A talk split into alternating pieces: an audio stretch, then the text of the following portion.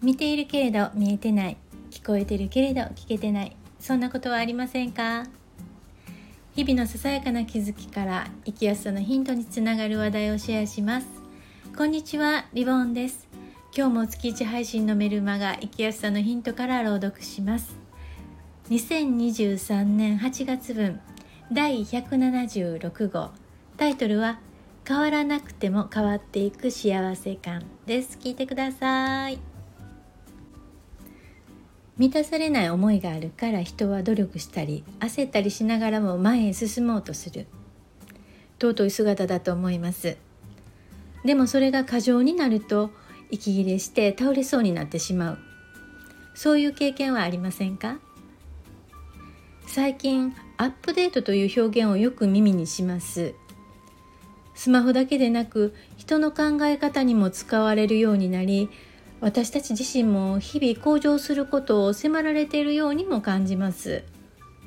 アップデートとはさらに新しいと書いて更新を意味します。このままではいけない変化しなければとそんな感じでしょうか。今月はカウンセリングでクライアントさんからよく聞くこのままではいけない変わりたいというフレーズから感じることをつぶやきますさていきなりですが世界幸福度ランキングって興味ありますか？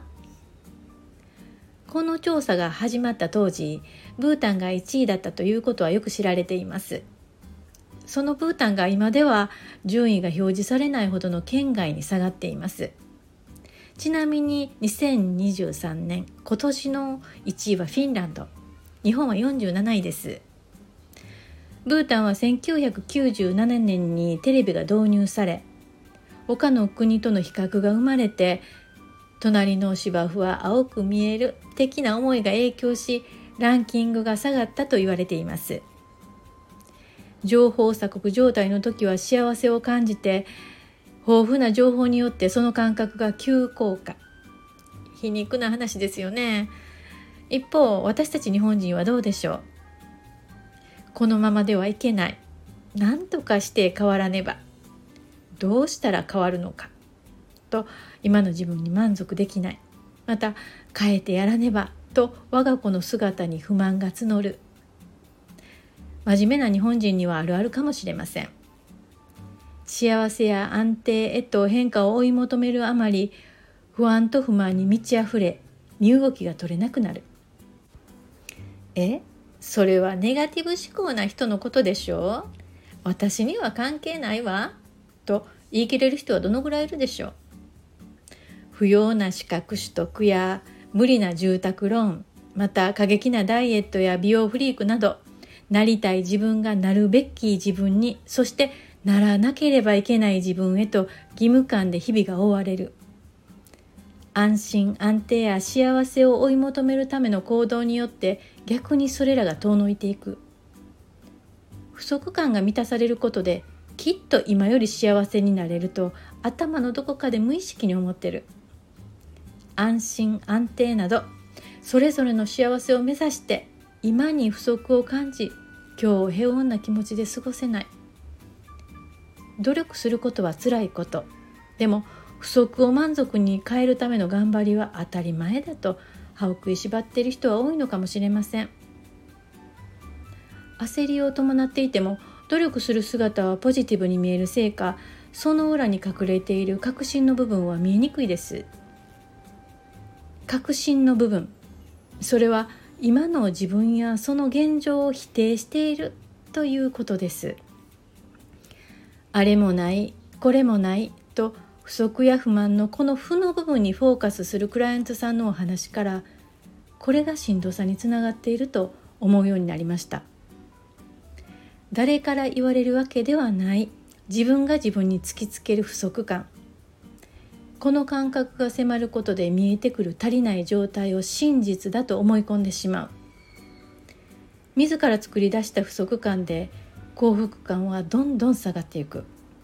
なんだかブータンのたどった道に似てませんか？生活が変わったのではなく比較することで不足感が生まれそれを不幸だと感じるようになったのです。今年の幸福度ランキングでアメリカは15位イギリスは19位でした。もちろん控えめな国民性もあり日本人は自ら幸せだという人は少ないのかもしれません。しかしそれにしても47位は低すぎます。食べるに困ることはほとんどないこの国において不足感の正体は何なのでしょう？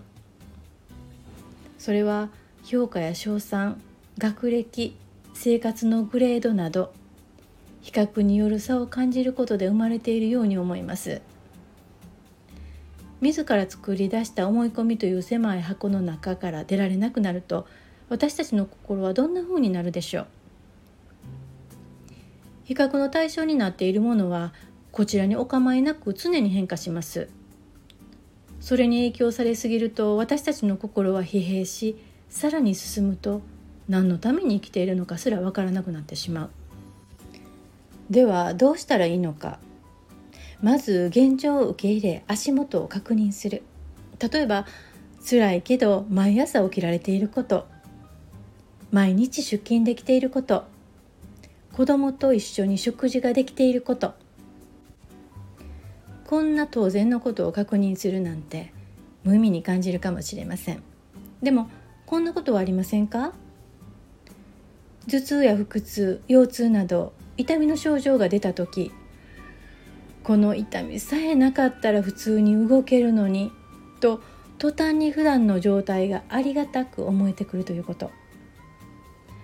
足りていることにフォーカスすると何も変わっていないのになんだか気分が違って感じられる。そんなことはありませんか？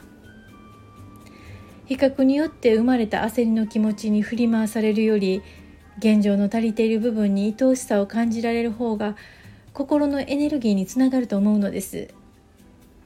そして湧き上がる興味の源泉を耕せる日を信じて進む。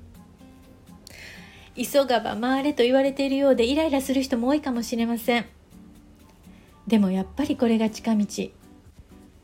生活を変えたわけではないけれど気がついたら不安や不満がサイズダウンし焦りが少なくなり気分が変わっている。こういう変化がリバウンドの少ない変わり方です。このネット時代には情報の取り入れ方受け止め方が心身の健康の鍵を握ります。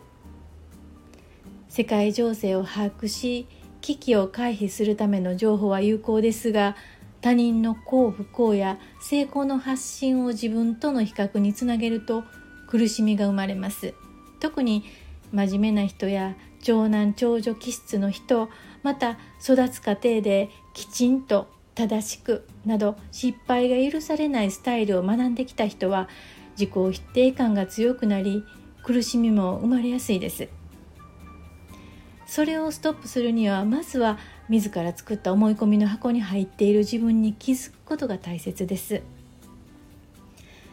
いろいろお伝えしてきましたが人である以上他人との比較をなくすことはできないと思います。ただ他人との差を埋めるために外側に何かを求め続けると心の健康を保つことは難しくなります。比較の気持ちが生まれた時にはちょっと立ち止まって今の自分にとって本当に大切にしたいものは何なのか。